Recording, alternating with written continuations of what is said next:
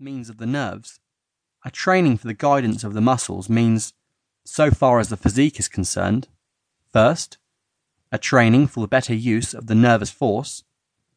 The nervous system is so wonderful in its present power, for good or ill, so wonderful in its possible power either way, and so much more wonderful as we realize what we do not know about it, that it is not surprising that it is looked upon with awe. Neither is it strange that it seems to many, especially the ignorant, a subject to be shunned. It is not uncommon for a mother whose daughter is suffering, and may be on the verge of nervous prostration because of her misused nerves, to say, I do not want my daughter to know that she has nerves. The poor child knows it already in the wrong way. It is certainly better that she should know her nerves by learning a wholesome, natural use of them. The mother's remark is common with many men and women when speaking of themselves, common with teachers when talking to or of their pupils. It is, of course, quite natural that it should be a prevailing idea, because hitherto the mention of nerves by man or woman has generally meant perverted nerves, and to dwell on our perversions, except long enough to shun them, is certainly unwholesome in the extreme. Chapter 2 Perversions in the Guidance of the Body. So evident are the various, the numberless perversions of our powers in the misuse of the machine, that it seems almost unnecessary to write of them. And yet, from another point of view, it is very necessary, for, superabundant as they are, thrusting their evil results upon us every day in painful ways.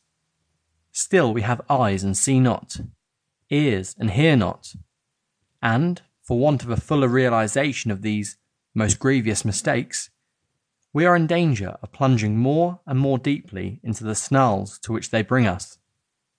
From nervous prostration to melancholia, or other forms of insanity, is not so long a step. It is, of course, a natural sequence that the decadence of an entire country must follow the waning powers of the individual citizens. Although that seems very much to hint, it cannot be too much when we consider, even briefly, the results that have already come to us through this very misuse of our own voluntary powers. The advertisements of nerve medicines alone speak loudly to one who studies, in the least degree, the physical tendencies of the nation. Nothing proves better than the artificial state of man, than the artificial means he uses to try to adjust himself to nature's laws. Means which, in most cases, serve to assist him to keep up a little longer in the appearance of natural life. For any simulation of that which is natural must sooner or later lead to nothing, or worse than nothing. Even the rest cures, the most simple and harmless of the nerve restorers, serve a mistaken end. Patients go with nerves tired and worn out with misuse, commonly called overwork.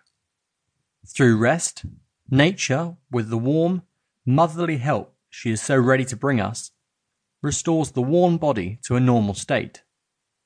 But its owner has not learned to work the machine any better to drive his horses more naturally.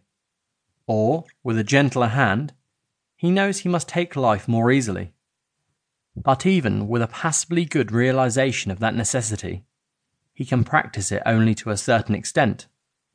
And most occupants of rest cures find themselves driven back more than once for another rest. Nervous disorders, resulting from overwork, are all about us extreme nervous prostration, is most prevalent. A thoughtful study of the faces around us and a better understanding of their lives brings to light many who are living. One might almost say, in a chronic state of nervous prostration, which lasts for years before the break comes.